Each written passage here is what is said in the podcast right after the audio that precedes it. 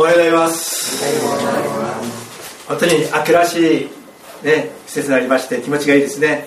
はい、えー、秋を堪能していただきたいと思いますけども、えー、今日はですね、えー、ローマ人の手紙の第5回目ということで、えー、今日のテーマは「負債を負っている」まあ、いろんな内容で話をするんですけどもローマ人の手紙の1章の8節から15節をご一緒に学んでいきたいと思います。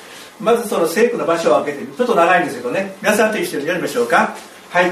まず第一にあなた方全てのために私はイエス・キリストによって私のために感謝します。それはあなた方の信仰が全世界に言い伝えられているからです。私が御子の福音を述べ伝えつつ霊をもって伝えている神が証ししてくださることですが私はあなた方のことを思わぬ時はなくいつも祈りの神ごとに神の御心によって何とかして今度はついに道が開かれてあなた方のところに行けるようにと願っています。私があなた方に会いたいと切に望むのは御霊の賜物をいくらかでもあなた方に分けてあなた方を強くしたいからです。というよりもあなた方の間にいてあなた方と私との互いの信仰によって共に励ましを受けたいのです。兄弟たちぜひ知っておいていただきたい。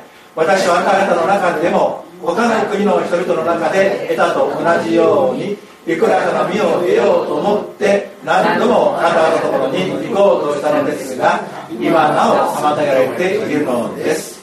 私はギリシャ人にも未開人にも知識のある人にも知識のない人にも返さなければならない負債を負っています。ですから私としてはローマにいるあなた方にもぜひ福音を伝えたいものです。ローマ人の手紙1章8節から15節ですね、え、今日はこのところからご一緒に学んでいきたいと思って一言祈りをさせてください。ご自由深い天の地の神様今日をこうして愛する兄弟姉妹と共にあなたを礼拝しまたあなたのお言葉に耳を傾けるこの時をこれから感謝をいたします。このしもべが御言葉を取り次ぎますけどもどうか上からの油注ぎを与えくださいまして力を与えくださって御用が十分できるように用いてください。聞きますお一人お一人もどうかあなたのお力によってこの真理を悟ることができまた感謝を捧げまた御言葉に沿った生活をすることができますように導いてください。今日病気のためにいろんな事情で来れなかった方々の上にも神様がいたから恵みと祝福を持って導いてくださいますように。またこの都城の教会この宮崎県そしてこの日本全国で行われている礼拝のにも神様の祝福をお願いいたします。イエス様のお名前によってお祈りいたします。アーメン。はい。えー、この今の読み上げたところとですね前の方。いわゆる4回まで学んできたところは、まあ、1章の1節から7節までだったわけですけどもこの1節から7節が一区切りの挨拶文なち点がないんです途中に。丸がないまあ点はある丸がないんですね。いわゆる一つの文です。だからもう普通だったら途中に丸がいくつかあってもいいような長さですよね。ですけども丸が全然もう一つの文として書かれているものだったそうですけども何ですこの長い挨拶をパウロは書きました。そして、えー、今度は8節からですね、えー、言いたいことはですねローマのクリスチャンたち。パウロはローマに行ったことはありませんでした、えー、そしてまだそこのローマの教会の人たちに会ったこともない。それたちに挨拶をこう送っているわけですけども、えー、その中でですね、えー、このローマのクリスチャンたちの信仰が世界中に言い伝えられている。ということをですね神様に感謝しているんです。皆さんもご存知のように全ての道はローマに。そうです。そうですね。要するに、まあ、全ての道がローマに通じるということはローマから全ての地方に道が通ってたということですよね。要するにローマで起こったことはすぐ地方に伝えられていくことができたというそれだけのこのねまあ道路もですけどね道路がこう伝わってありましてもうすぐさまそういうねあの、えー、ローマで起こっていることは世界中にこう伝えられていった、まあ、そういう意味でこのローマのクリスチャンたちの信仰もですね、まあ、その、えー、パウロのところにもですね届けられていた。まだ会ったことがない。見たことがないんです。でも皆さんねこの当時は教会堂はないんですよね。今ローマには立派な街道がありますけどね。でもこの当時は家の教会です。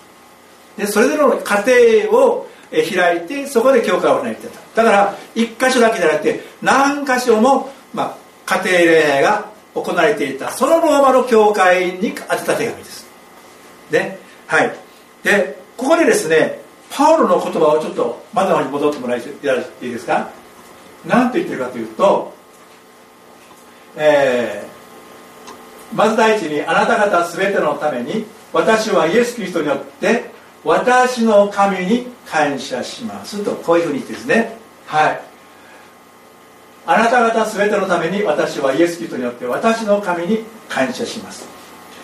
でここでですねパウロはね神にという言葉じゃなくて私の神という言葉を使ってるんですよ。普通、まあ、神とか神様という言い方と私の神私の神様っていうのではニュアンスが違いますか？だいぶ違うでしょ？ね。はい。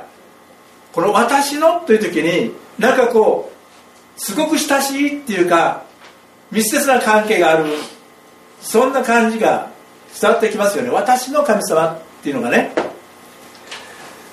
であの本当にこう人格を持ったいわゆる感情ですね。心を持ったそして非常に優しい親しいですね。愛に満ちた神様っていう感じがこの私の神っていう言葉からこう伝わってくるような気がするんですけどもかつてパウロはパリサイ人でしたね。でパリサイ人というのはこのユダヤ人の中で最も立法に厳格に生きようとする。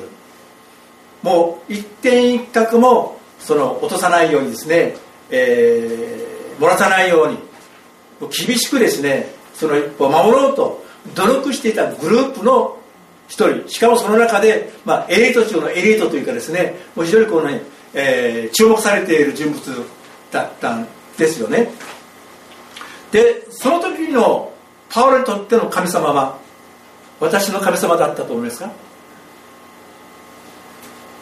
私の神様って。ねはい。えー、中央にも書いておきましたけどもとてもね私の神様と言えるようなね存在ではなかったと思うんですね。非常に厳格で厳しい。もう全部立法というか神様の要求を守らなきゃいけないと。そうしないと救われないというですね。もう本当にこのもうね、えー、追い詰められた状態の中で彼は信仰してましたので神様は非常に厳しい厳格な方として捉えていたというところがあると思うんですね。だからもうちょっと失敗するとまたやったですね。なんかこう罪を犯すと「お前罪人だ」ってなる感じですね。なんかいつも責められるっていうですね、まあ、そういう感じ。皆さんの中にそういう方いらっしゃいませんか？なんか失敗すると「ああもう私は神様からねあ見捨てられたんじゃないか」とかね。神様から嫌われてるんじゃないかとかね。昔はそうだ昔はそうだった。そうですね。はい。はい。もうこのパウロはですねそういう中に生きてる人だったと。私が以前持ってた信仰もそうだったんですね。そして私はそういうのを引き継いだから都ので生きてるわけですよ。だから最初の頃のメッセージ結構厳しかったと思うんですね。でも今は違うんですね。だんだんだんだんそのね前の教会のその赤が取れてそしてこの聖書の言葉によってですね、まあ、その神様っていうのがねだんだんだんこう、えー、変わってきたんですけども、えー、皆さんにとってですね神様はどんな神様でしょうか？私の神様と言える神様になっていらっしゃるでしょうかね？私の神様そうですね。えー、よくねあの、ま、私も天の地なる神様という言葉を使ったりお祈りの中でね使ったりするのでも皆さんが普段にお祈りする時どうでしょうか？神様っていうのは。天のお父様。ですか？アバ父っていうことがありますよね。アバ父って。これはどういう意味でしょうかね？アバ父っていうのは。神様をアバ父と呼ぶっていう意味なんですよね。これは御父上様でしょうか？お父様でしょうか？お父さんでしょうか？お父ちゃんでしょうか？パパでしょうかね？アバ父っていうのはもうお父ちゃんなんですね。父ちゃんっていう、ね、パパっていう。そういう感じがアバ父なんですよ非常に親しい。ね、何の恐れもない。もうもう100%を愛してもらえる。そういう存在としてもう全部自分も丸投げ出してですね。もうこの場その懐に飛び込んでいい。そういう対象ですね。それはアバ父。天のお父様はそういう方ですよ。イエス様は教えてくださったんですね。でもこのパウロがパリサイ人であった頃のその神様というのは天の御父上様という感じだったと。非常に堅苦しい。ね。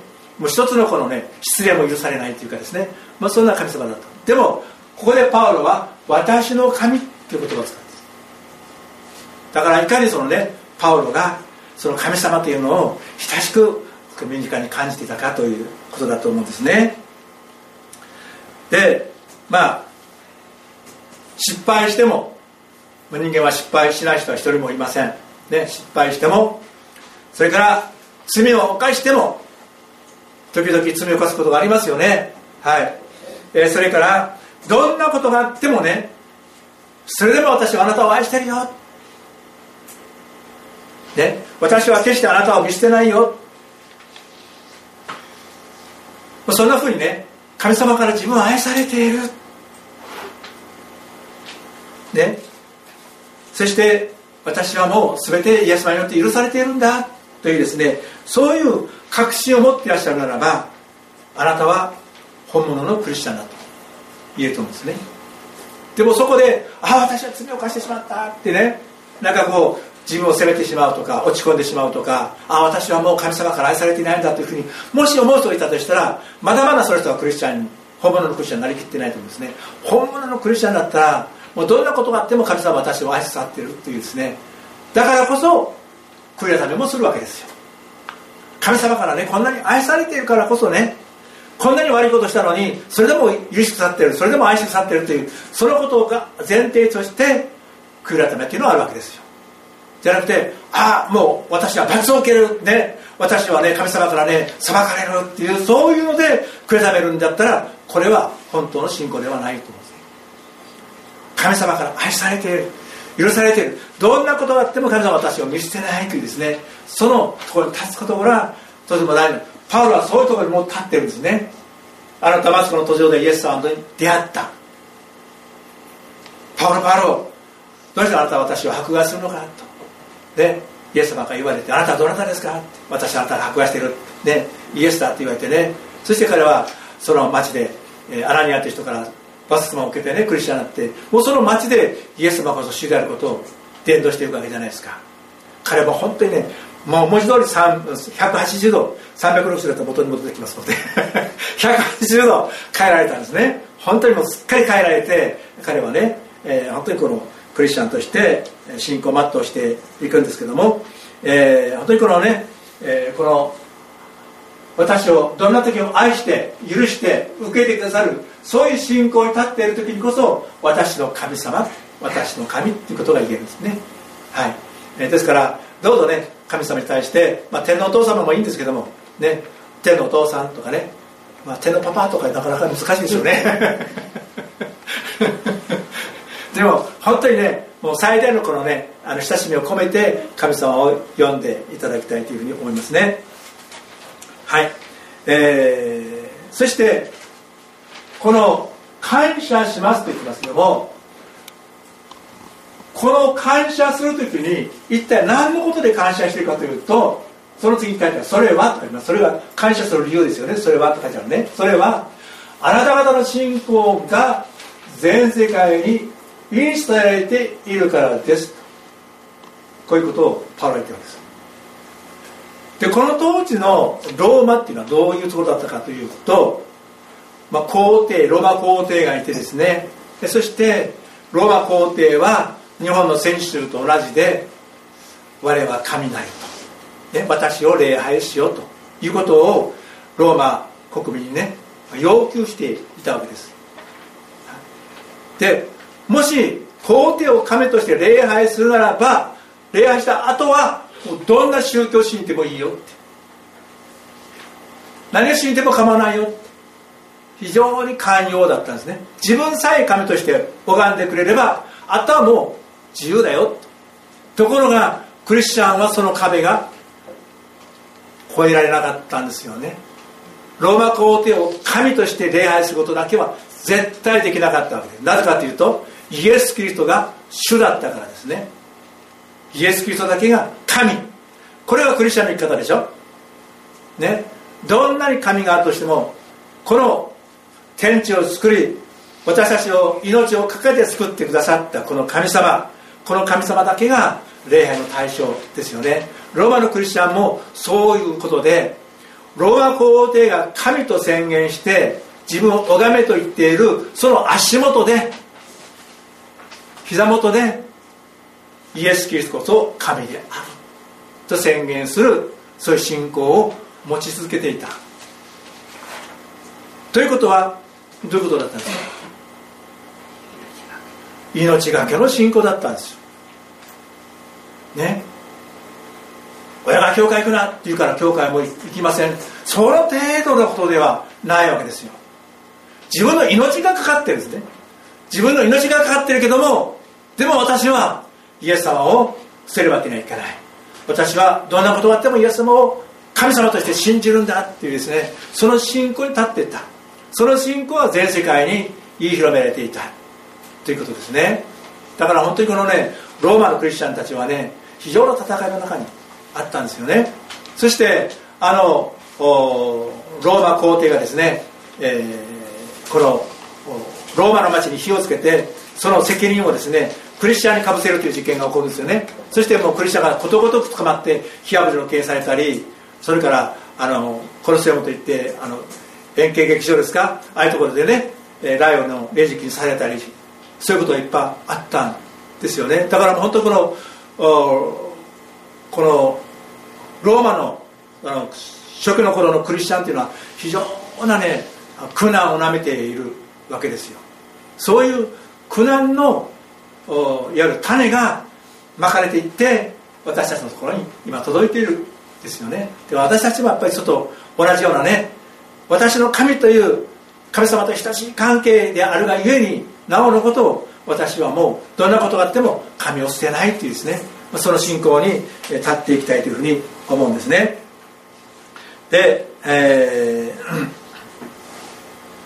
ー、でここでですね、えー、このロパウロはねローマに行ったことがないということを先ほど申し上げましたけどもローマのクリスチャンはほとんど知らない。後で名前がいっぱい出てきますけどね。でもね実際に会ってる人ってはそれは少ない多くはないんです。で彼がね自分が開拓したわけでもない。行ったこともいたこともない。会ったこともないそのローマの教会の人たちの信仰を聞いて素晴らしいねと言ってそれたちに感謝しているんじゃなくてそういう信仰を与えてもらった神様に感謝をしている。ここが素晴らしいというふうに思うんですよね。私たちはすぐ何かあるとその人に感謝します。ありがとうございましたって。人に感謝するんです。また物に感謝したりします。でもどうですか？その全ての事柄の背後にあって導いておられるのは神様ですよ。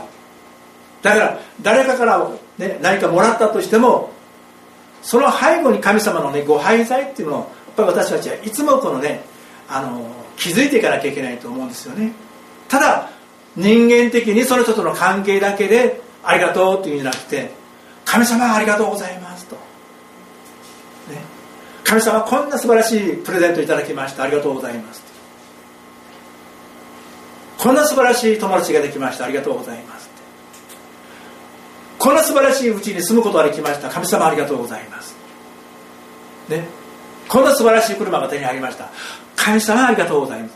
これがねクリスチャンが捧げる感謝の大切なところですね。何でも神様に感謝する。人に感謝するのはもちろんですけども神様に感謝することを忘れないようにしたいと思うんですね。パウロはこのローマのクリスチャンたちのことを神様に感謝しています。でコロサイ人の手紙の3章の15節にこういう言葉があります。皆さん読んでみましょう。はい。キリストの平和があなた方の心を支配するようにしなさい。そのためにあなたこそあなた方も召されて一体となった。その次ですね。また感謝の心を持つ人になりなさい。感謝の心を持つ人になりなさい。ね。感謝する人と不平や文句を言う人の人生というのはどれだけの開きだと思いますか？人間はね年を取れば取るほどねいろんな人生のね、まあ、裏が分かってというかまあよしあしが分かってね人間が円熟するかと思いきや必ずしもそうではないんですね。不平や文句ばっかり言う人はね年を取ってもやっぱり醜いですね。でもね感謝をねもう何かにつけて感謝する人はね本当に美しいです。素晴らしいというふうに思いますね。皆さんはどちらでしょうかね。自分はどちらと思います？ね。感謝をする、ね、心を持つ人になりなさい。感謝の心を持つ、ね、もう何でも感謝しますって。私たちを愛する時愛さする時感謝しますじゃないですか。ね。はい。その心をねいつも持つということです。絶えずもう全てのことに「あ神様感謝します」って。この季節を感謝しますって、ね、もちろん食事の時もこの食事を感謝します、ね、寝る時も「ああ今日も一日元気でね過ごすことができて。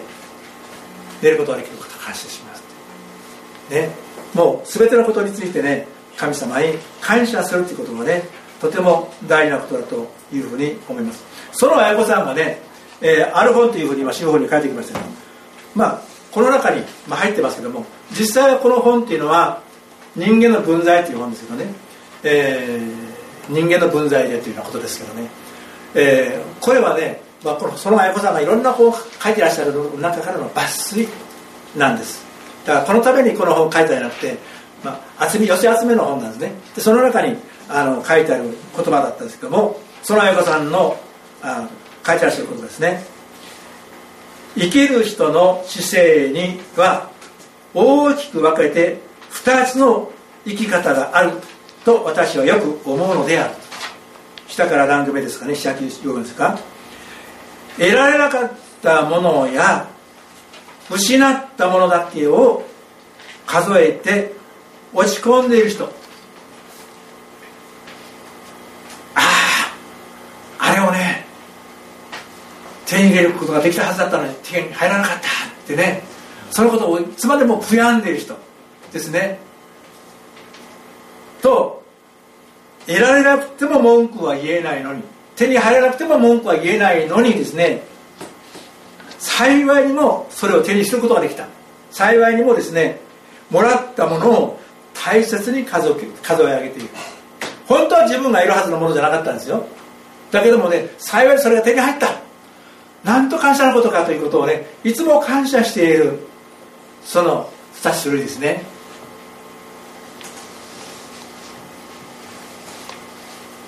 この2つの生き方が大きく違ってくると思います。またねその後さんはこの言葉も書いてらっしゃるんです。感謝こそは最後に残された高貴な人間の魂の表現である。ちょっと難しい言い方ですけどね。感謝こそは最後に残された高貴な人間の魂の表現である。すごいね。はい。癒しい人にはできないよってわけですよ。ね。感謝こそは本当にね円熟した人間がね表す表現なんですよ。ね。ですから本当に私たちはね感謝感謝ということをねいつも言いようにしていきたいと思いますね。それがこう自分の表情とかね自分の、まあ、動作とかあるいは言葉遣いとかというものに出てくるんだと思うんですよね。この人と話をするとけが心が汚れてもう嫌だって。いう人っていますやっぱり。ね。うん。でもねこの人といるとねなんかこう心が爽やかになるっていうかね。はあ本当こう生きていてよかったと思うようなねそういう元気をもらうとかね。いろんな人がいるじゃないですか。ね。それはその人のね中から出てくるものですよね。私たちは神様から素晴らしいものを頂いてね、まあ、感謝感謝でも当然だと思うんですけどね。そういう感謝をねする人になっていきたいというふうに思うんですね。はい。テサロニケ大使の手紙の5章の10、えーと、8節、まあ、これ皆さんもご存知になってますの読んでみましょう。はい。全てのことについて感謝しなさい。これがキリストイエスにあって神があなた方に望んでおられる。す全てのことについて、ね、全てのことにもどんなことでもいいからもう大きなことでもいいし小さなことでもいい。とにかく全てのことに対してね感謝しなさいと。いうことですね。まあある意味で聖書はこう言ってますよ。イエス様は信おっしゃってますからね。信仰を持っていればより迫害されたら何て言いますか。信仰を持っていればより迫害されたらイエス様は何とおっしゃった喜びなさい。そしてその次何と書いて喜び踊りなさい。と。イエス様おっしゃってるんですよ。クリスチャンである信仰を持っている。毎週日曜日に教会に行くね。そのことにご主人が文句言ったりね。自分をねなんかこう嫌味を言うとか。いう時にはね喜びなさいって言うんですよ皆さん。落ち込んじゃダメなんですよ。喜びなさいって。喜んで踊りなさいってこう書いてあるんですよ。すごいですね。はいクリスチャンであることの家にね迫害されたらねそれは喜ばしいことだって言うんです。ね皆さんどうでしょう？ねですからいつもそういう気持ちでね生活を引きていきたいと思いますね。はい。じゃあ最後ですけども最後の、えー、手紙になります。場面になります。ちょっとね途中を開けていただきますかね、はい。えー、この文章に書く前にですね、えー、前です。前の方、はい、一番前からです。ねで、えー、この後ですね私が御子の福音イエス・キリストの福音ですね。イエス・キリストの福音を述べ伝えつつ礼をもって使えている神が証ししてくださることですがと。まあなんかこうパウロの言葉っていうのはこう前置きが長いっていうか説明文が頭の方にこう長くついてくるんですよね。で神が証してくださることですがというふうに言えばいいのにその前に私が御子の福音を述べ伝えつつ礼をもって使えているっていう言葉をねこう持ってきてるんですね。その神が証ししてくださることですがと。神様が私のことを証ししてくださる証,、まあ、証言してくださるねくださることですが私はあなた方のことを思わぬ時はなくいつも祈りの旅ごとに神の御心によって何とかして今度は次の道が開かれてあなた方に行けるようにと願っていますって言って何としてもそのローマのクリスチャンのところにね行ってみたいっていう願望を持ってた。もうあなた方のことを思わぬ時はないっていうこの言葉ですよ皆さんね。お祈りする時にあの姉妹この兄弟ね顔が浮かんできてそして、まあ、その人のことを覚えて祈らざるを得ないっていうかですね。いつもねやっぱその私たち神の家族ですけども自分のことだけじゃなくてやっぱりこの一緒にこう神様を礼拝しているね神の家族である兄弟姉妹のことを覚えてそれぞれのために祝福を祈るねこれはとても麗しいことだと思いますね。はい。ぜひねやっぱり祈る時にそのことをしていただきたいというふうに思うんですね。兄弟姉妹のために祈る。祝福を祈るっていうことで、まあ、そのことをねパウロは言ってですねもうあなた方のことを思わぬ時はないという次へ挙げていただけますか？私があなた方に会いたいと望むのはなぜかというとね御霊の賜物をいくらかでもあなた方に分けてあなた方を強くしたいからですと。ね御霊の賜物です。精霊のね恵みの賜物を少しでも分け与えてそしてローマンクリスチャンたちを強くしたいというそういう願いがあるさすがに使徒と言われる人ですよね。使徒。パワーはい。でもねここでね語調を書いてるんです強くしたいからですと言いながらというよりもっとこうちょっとこう控えめになってるんですよね。控えめになってあなた方の間にいてあなた方と私との互いの信仰によって共に励ましを受けたいのですと高飛車な言い方を控えてなんかこう一緒に交わって励まし合っていきましょうやってそういうふうなね言い方に変わってますよね。だからねまだ会ってないローマの教会ですから決して親密なわけではないわけですよ。ただパウロは行きたいと思ってるだけのことであって向こうの人たちが自分をどう思っているか全然わからないわけですね。だからそういう人たちに対して御霊の賜物をあなた方にあなた方分け与えてあなた方を強くしたいとこういうふうに言ってもですね何この人はっていうふうに思われても仕方がないですよね。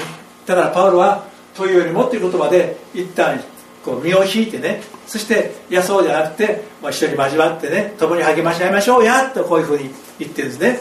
はい。教会に来る目的の2つ目はこれですよね。1つ目は礼拝ですけども2つ目は互いに励まし合うっていうことがあるわけです、ね、ですから礼拝終わりると「はいさよな」って帰っていくのはちょっとあれですよね。やっぱり交わって実は今週こんなことがあったのよあんなことがあったのよって私の悩み聞いてとかですね。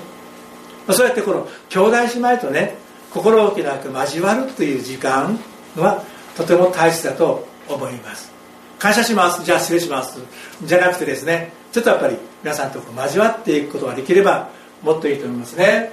はい、えそして、えー、このローマに行ってね福音伝えて、えー、そこでもまあね実を得たい収穫を得たいと、まあ、そういうことを言っています。次に開けてくださいますか？そして私はギリシャ人にも未開人にもギリシャ人っていうのはですねこの時代はローマ時代ですよね。でも人種としてはギリシャ人なわけです。で特にローマっていうのはギリシャ文化を継承しているわけですね。はい。でいわゆる、まあ、このギリシャローマの文化の中に生きている人たちを、まあ、ギリシャ人というふうに言っていいと思うんですね。そして未開人というのはこれはねあのいわゆるこの土人とかいわゆるね、まあ、その全くそのあのということじゃなくて、まあ、そういう文化から離れたところのですねそれその恩恵によくしてない人たちのことですね。そういう人たちのことを、まあ、未開人と言っているわけです。そして知識のある人にも知識のない人にも教養のある人もない人にもな偉い人にも偉くない人にもという言葉はあるかもしれませんけどもまあねもう誰でもです。どんな人にもということですね。返さなければならない負債を負っています。負債って普通は何ですか？借金のことを負債って言いますよね。借金です。だからパウロはこれはですね返さなければならない借金を私は負っているんですとこう言ってるんです。全ての人に対してそれとかお金を借りてるわけじゃないんですよ。でも神様を信じてない知識のある人も知識のない人も文化的なねそういうね教養ある人もない人も全ての人に対して私は借金をしてる返さなきゃいけないんだということを言ってるわけです。ね。借金というのはどうしなきゃいけないんですか？返さなきゃいけないですよね。なんか借金をもらったものに思ってる人がいる。そしたらちょっと困りますよね。借金っていうのは返さなきゃいけないんですよ。これはね本当は利息をつけて返さなきゃいけない。それがね借金っていうものなんですね。はい。でパウロはね返すべき負債を負っています。言ってますが公約聖書を見るとこれは返すべき責任というふうになってるんですね。責任。ね、えー、返すべき、えー、果たすべき責任ね。果たすべき責任と。だからそのまあえー、世の中の人に対して私は責任があるんだっていう言い方をしてるわけです。まあ身近に言うと救われてないこう自分のご主人に対して責任がある。自分の子供に対して責任がある。ですね。自分の周りに親しい友人に対して責任がある。何の責任ですか？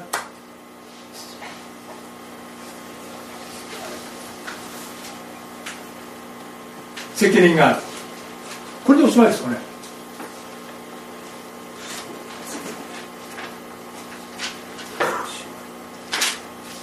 果たすべき責任がある。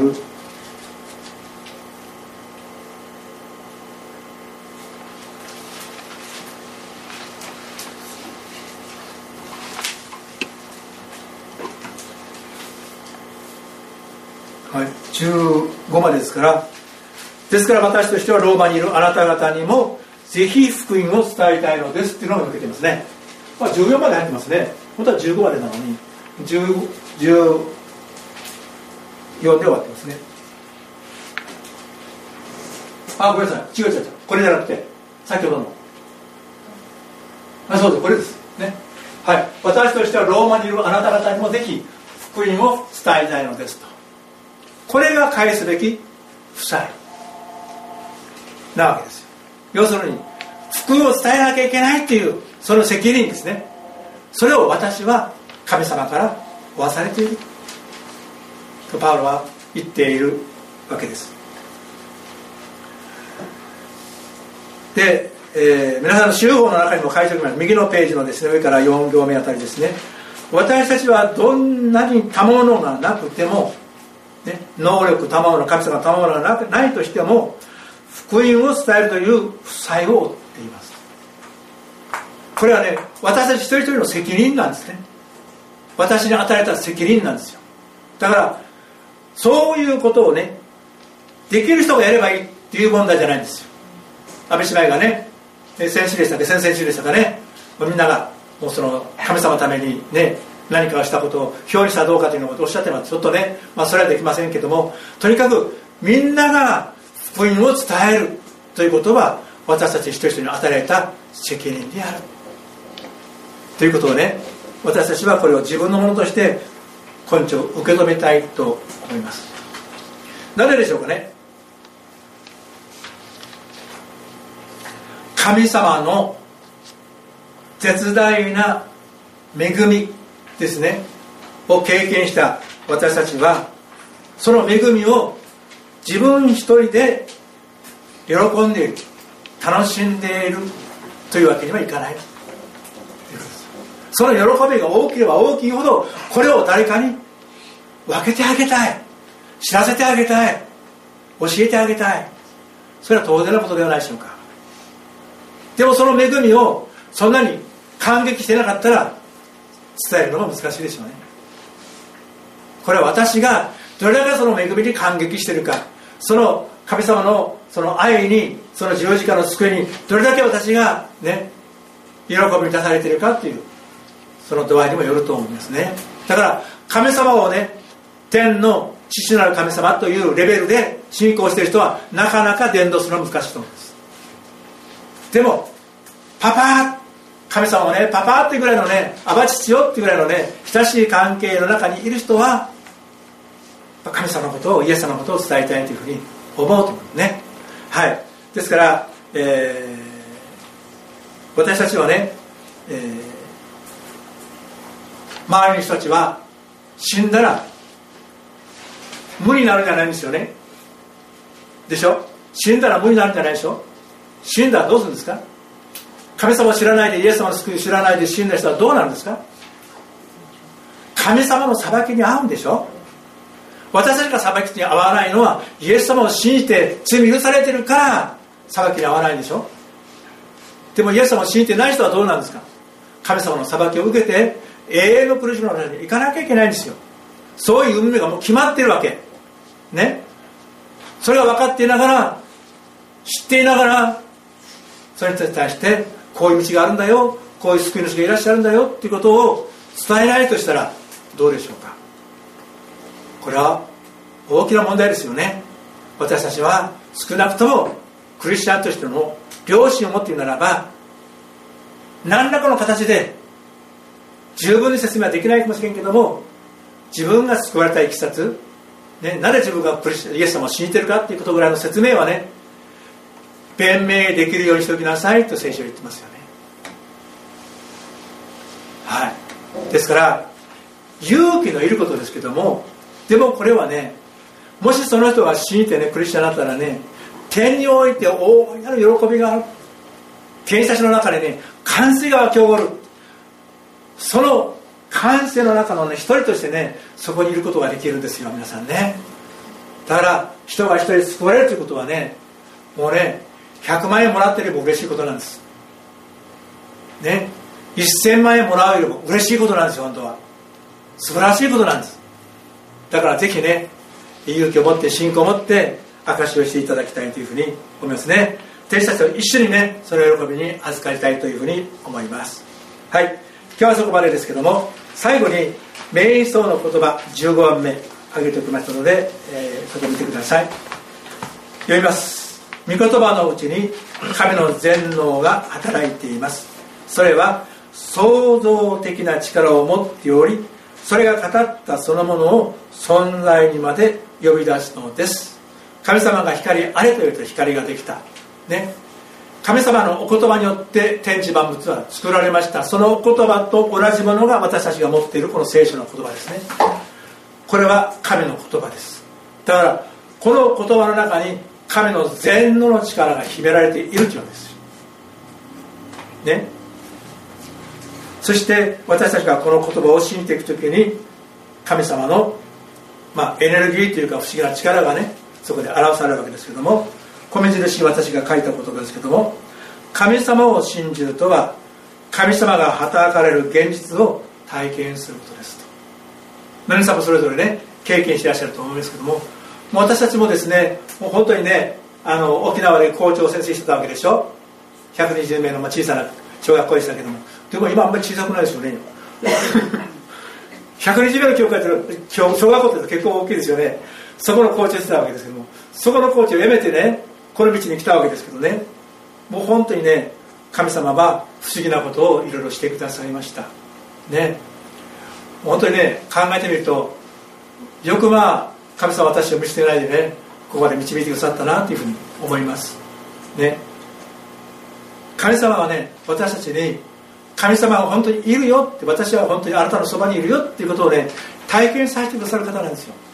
ですからねぜひねそういうことを体験をね、えー、していただきたいと思いますけどもマルコの福音書の中にイエス様はこうおっしゃってますね。